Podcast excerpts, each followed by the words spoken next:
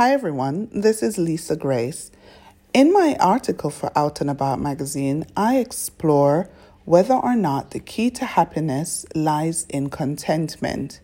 Now, there's been a lot of talk about contentment and complacency. So, we're not talking about sitting back and being complacent.